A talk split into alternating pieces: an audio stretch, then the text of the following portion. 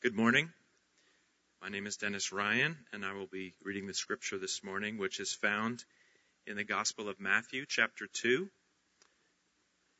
If you need a Bible, there should be one in the seat in front of you underneath. And in those Bibles, it's on page 956. Matthew, chapter 2, will be in verses 1 through 12.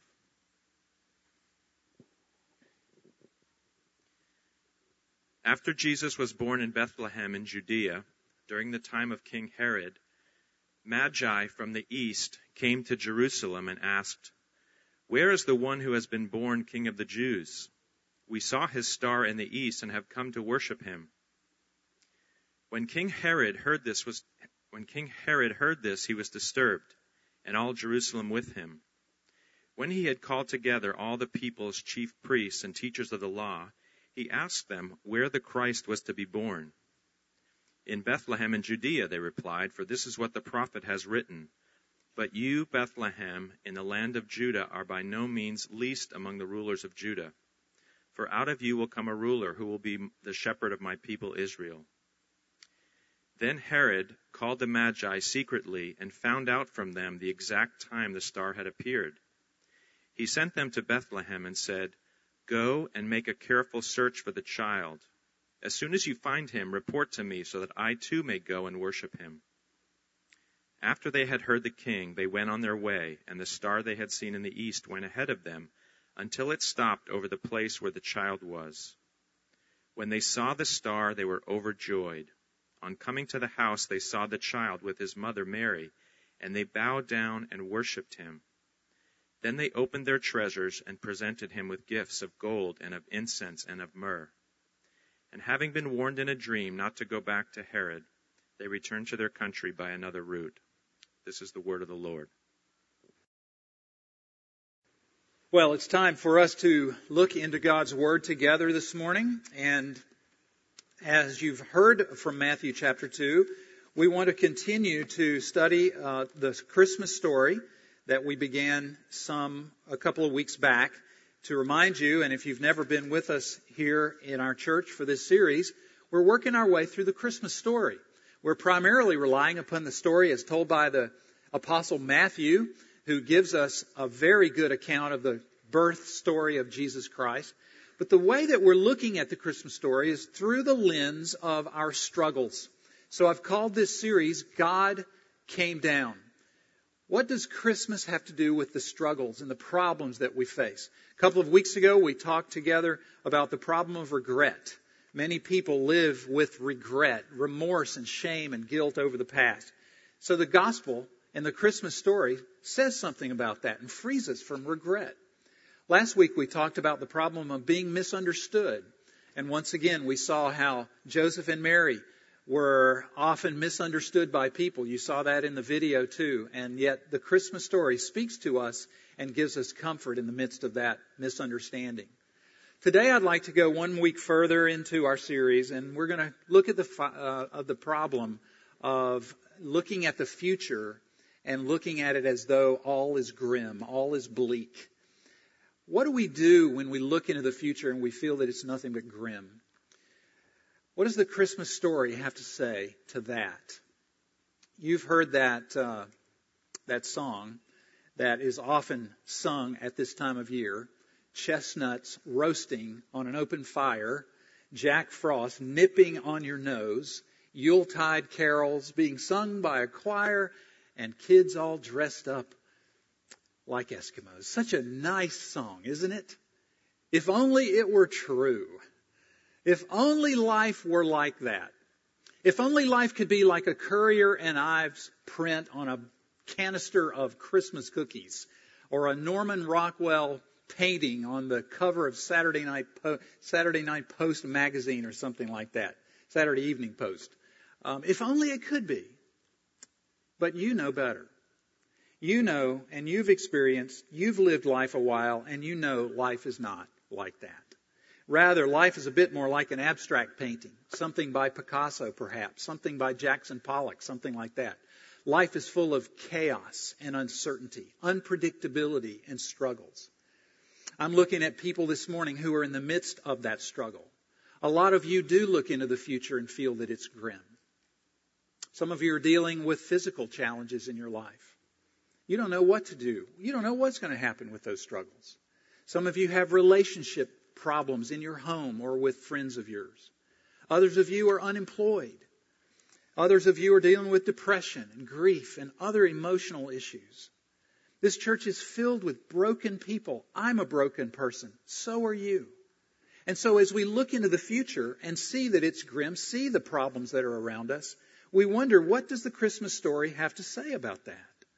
So today I want to talk with you who are having a hard time celebrating. Some of you who are looking into the future and are discouraged. I want us to look this morning at this really, really familiar story of the wise men because embedded in this story is real hope. Not fake hope, not illusion of hope, but real gospel hope. And here's how I'd like to go about it today.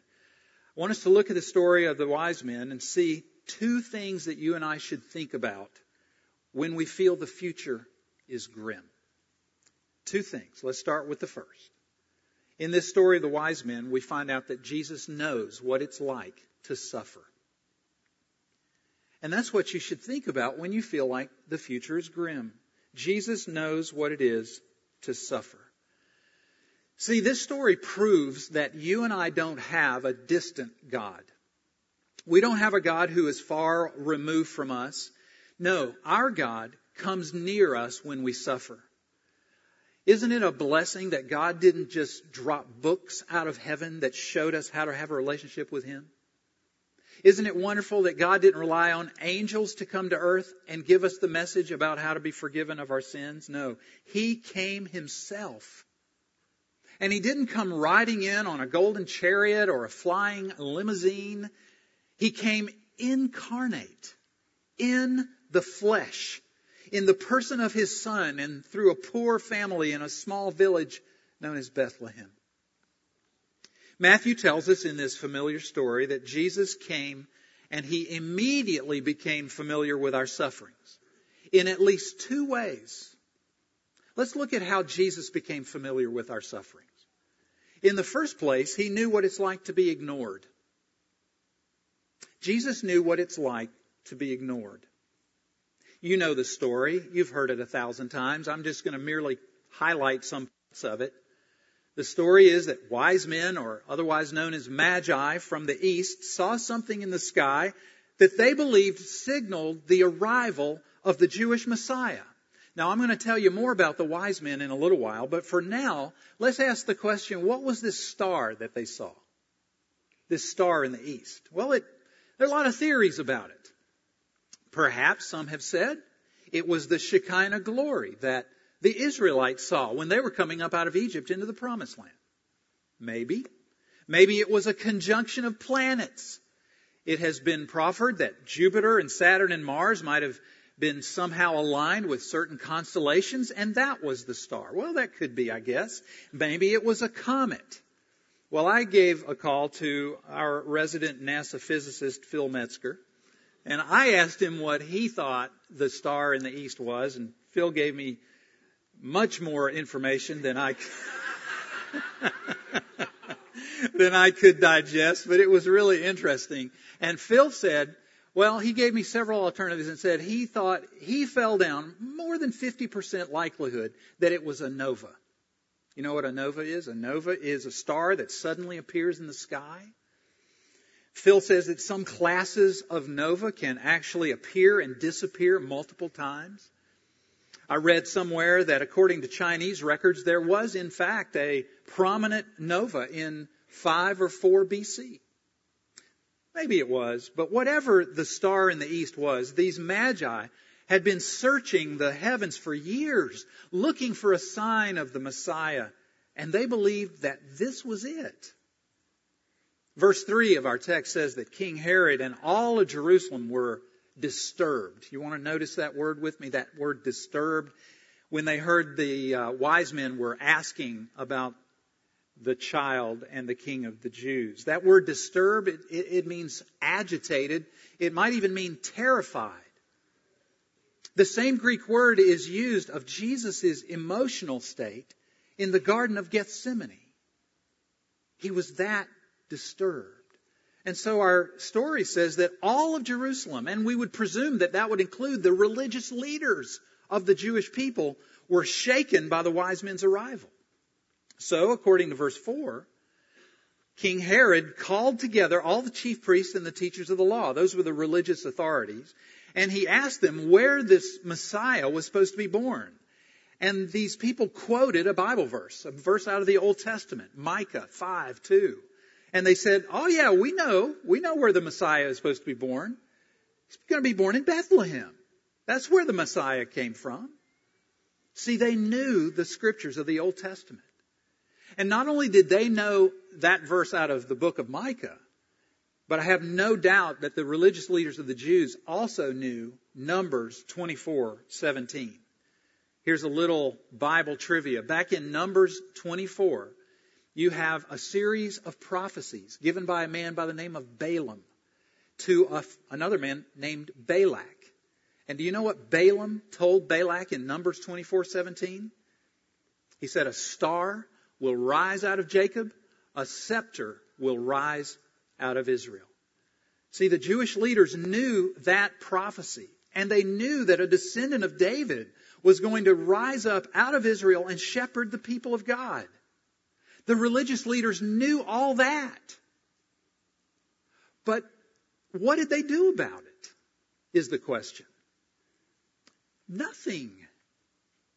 Nothing at all. Even though they were shaken and disturbed by the reports of this star and the king of the Jews being born, they did nothing to follow up on it. Matthew is terribly silent about the response of the Jewish religious leaders to these reports. They didn't rush out to Bethlehem with the Magi. They didn't take Jesus' gifts like the Magi did. Bethlehem, take note of this, is just five miles away from Jerusalem. It was a short little walk from Jerusalem to Bethlehem to see Emmanuel, God with us. But the Jewish religious leaders didn't do that. The only people who worshiped the newborn king were a few poor shepherds, some Gentile astronomers that I'm going to tell you about later, and a couple of senior citizens named Anna and Simeon. The rest of the religious world, after they were stirred for a little while, rolled back over and went to sleep. The book of John, chapter 1, says that Jesus came to his own, and his own did not receive him. Jesus knew what it was like to be ignored, to be pushed to the periphery of people's consciousness, to be treated as irrelevant. If you have ever been ignored, if you've ever been rejected, you can know that Jesus identifies with you. So the first thing we think about then when we read this story is that Jesus knew what it was to suffer and one of the things he suffered was being ignored. But I said there were two things that he suffered. The second one is that he knew what it is to be hated, to be actively hated.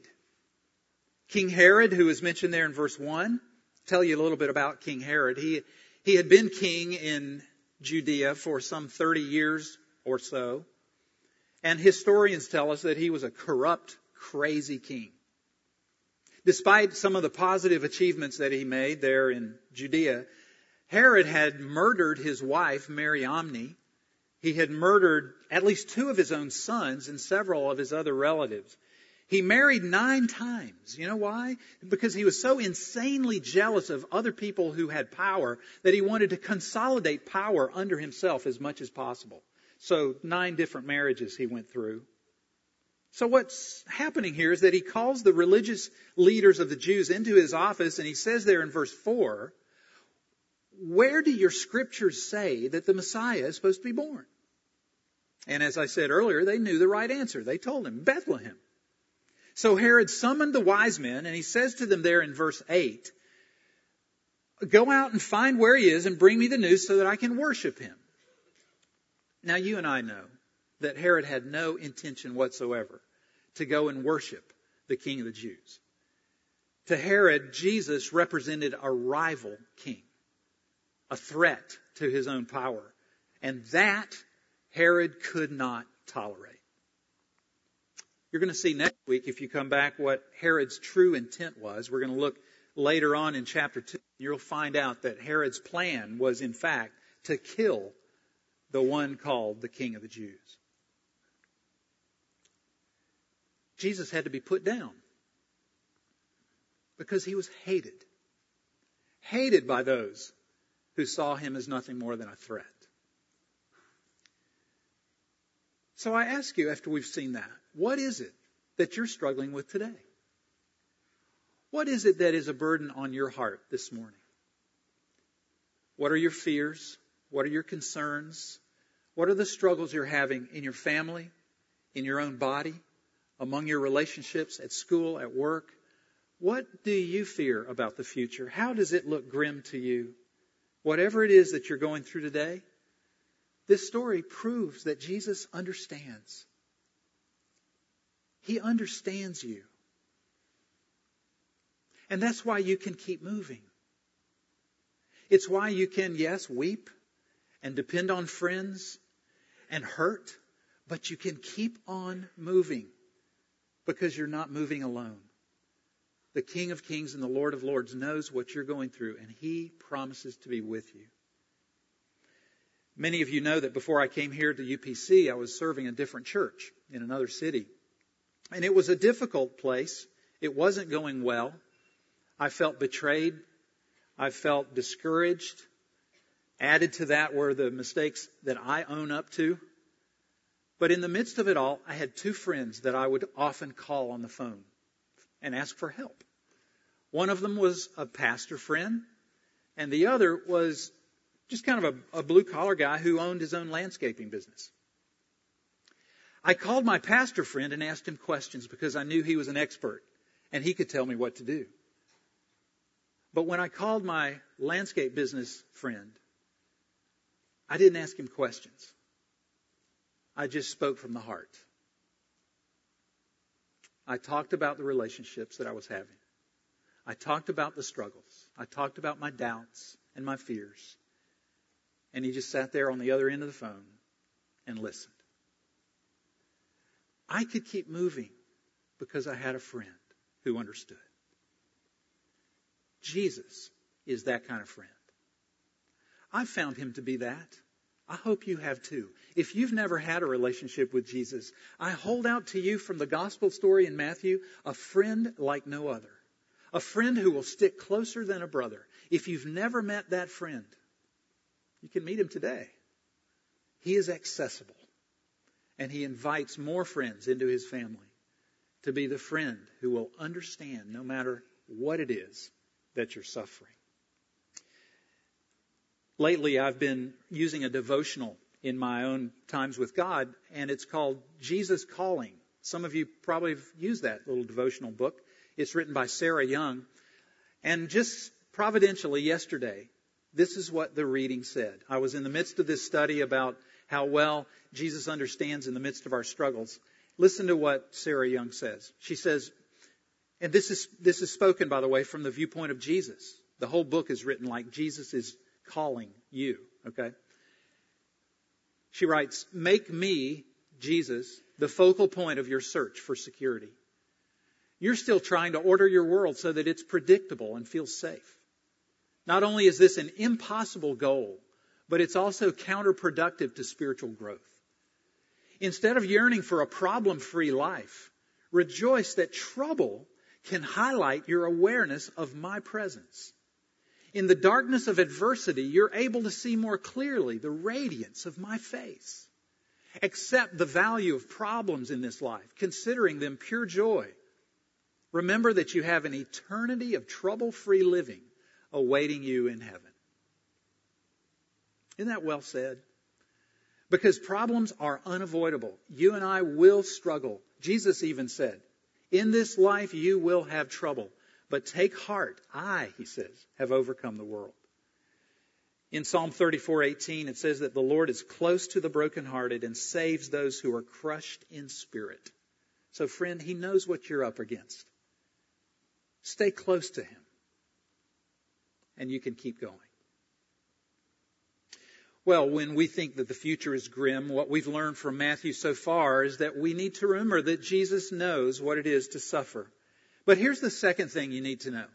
Here's the second thing you need to think about when you're afraid, when you're struggling, when you're looking to the future with fear and, uh, and trepidation. Here it is. Jesus is building his kingdom. Jesus is building his kingdom.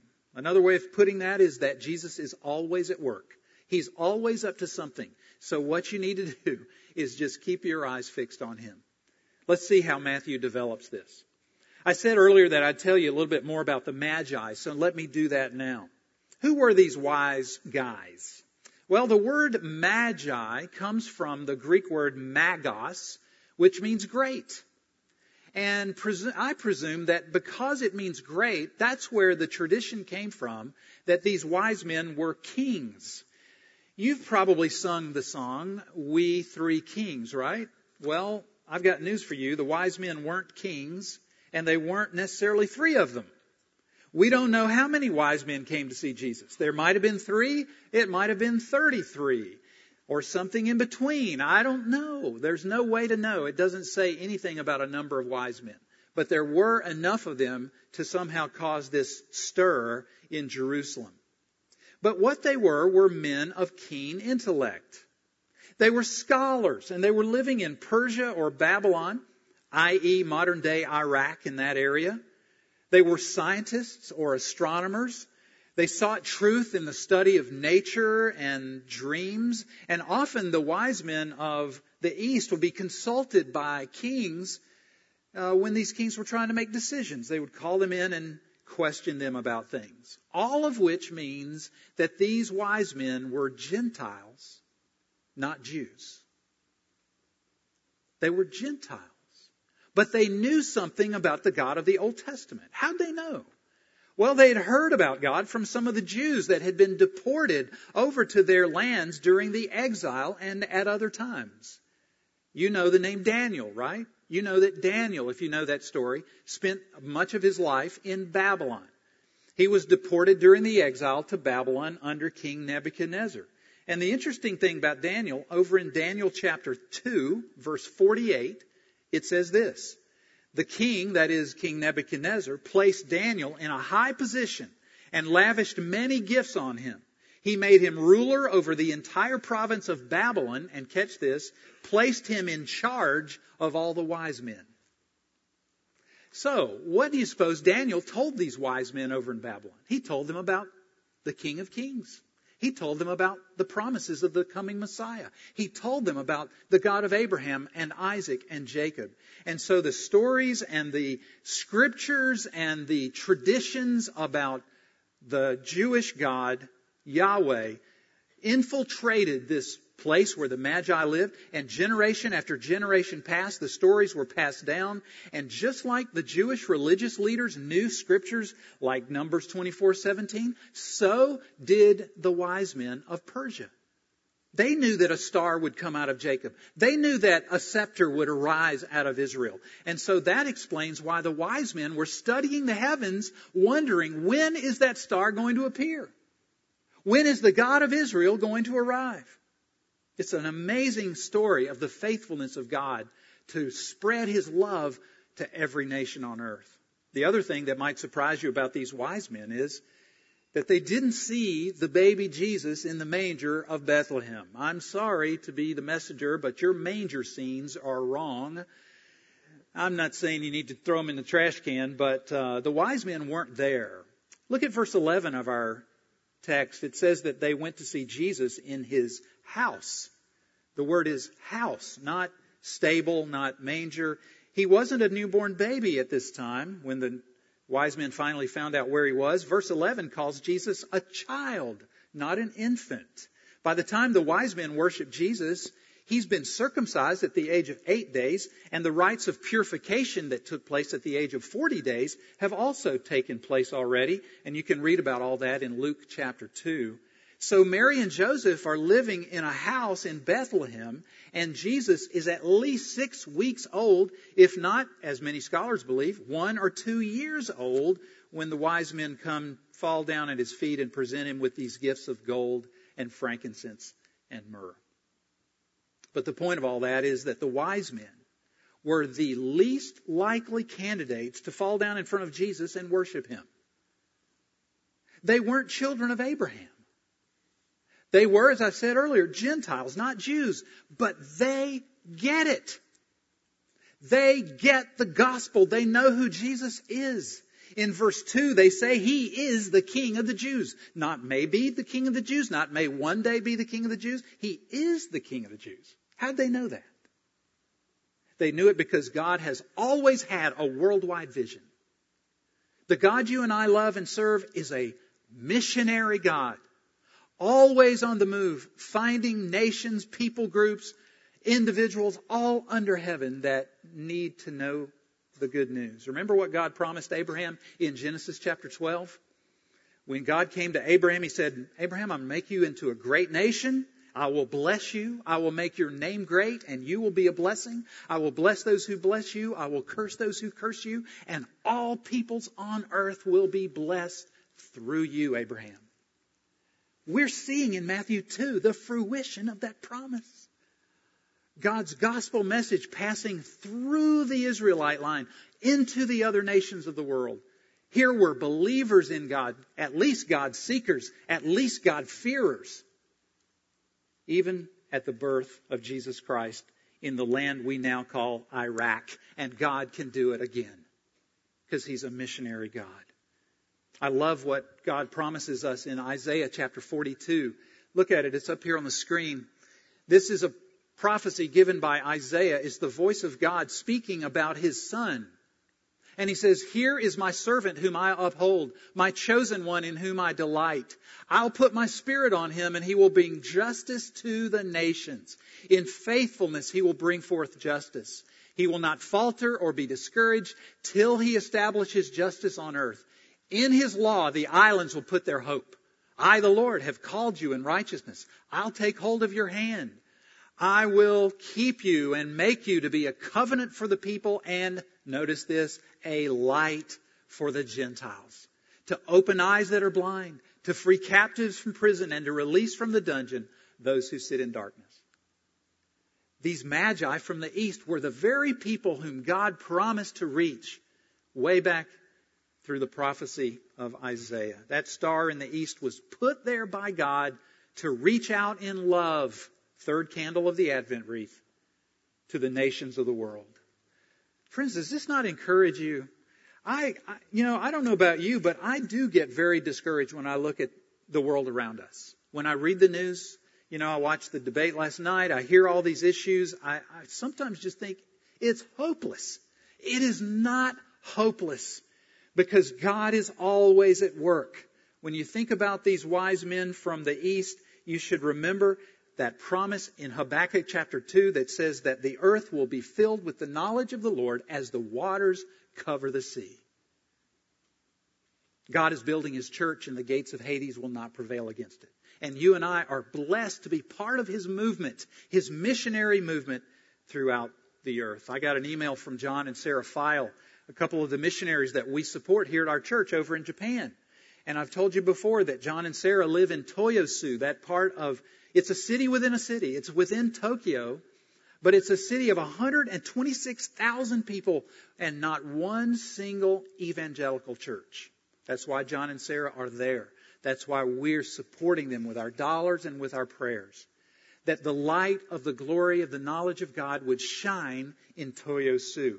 Well, they shared the news that they had a gospel choir outreach last week. The people in Japan love gospel choirs black gospel, they love it. And this is what our missionaries are doing all the time. They're having black gospel choir music among the people in Japan. And a hundred, I mean, uh, 175 people came to their gospel choir outreach last week. We can rejoice that the light of the glory of the knowledge of God is shining in Toyosu. Got another email last week from Dave Imbrock. Many of you know Dave and Sue. They are members here at UPC, and they're up in the Christian Embassy in Canada. Last Monday, they had their annual Christmas dinner for the many diplomats that live in Canada from all over the world. 186 people from more than 40 different countries attended that dinner, and they heard the gospel. And now Dave and Sue are following up using appointments to go talk to all those people. Last Sunday evening, we had a meeting here at the church, a meeting of people who are interested in going to Cherokee, North Carolina in June to do a family mission trip. You know, Cherokee, North Carolina is a place beset with social problems. These people who have not heard the gospel. The casinos have created social problems like you and I don't see. Alcoholism, drug abuse, lethargy, apathy, splitting families, youth that sit around with nothing to do and they don't have any ambition at all. And our church believes that Cherokee is a place that is desperately in need of the gospel. Why? Because the light of the good news needs to shine in Cherokee. And it will be powerful. It will be effective. And we get to be a part of that. So what I'm saying is to you who are discouraged and who look around you and wonder, what's happening to me? What's happening to us? Is there anything good about which I can rejoice? You sure can because Jesus not only suffers with you and understands your situation, but he has not forgotten his promises to be the God of the nations around us. Aslan is on the move. He is always at work, and you and I get to participate in that. So, how do we respond to these two truths? We bring him gold, incense, and myrrh. We, we say with the song that we're about to sing, Come, peasant, come, king, to own him. The King of Kings salvation brings. Let loving hearts enthrone him. May God so move in UPC this Christmas season that you and I will enthrone the King of Kings in our hearts. Let's pray. Father, thank you so much that you came a long way to rescue us. You visited us when we were running away from you. Lord, you loved us when we didn't love you. You opened our eyes when we would have preferred to have kept them closed to the truth of you. You warmed our hearts when our hearts were captured by idols of all kinds. Lord Jesus, thank you that you came, that you understand. You know our suffering. You understand what we're going through. And you've promised to not let us go. You've promised, Lord, just like you showed yourself to the Magi, you can show yourself to the most unlikely people around us. Maybe people in our own families, people that are in other countries that are seemingly closed to the gospel. Lord, whatever the case, we pray that the gospel will be on the move and that we will be a part of it. We ask this in Jesus' name. Amen.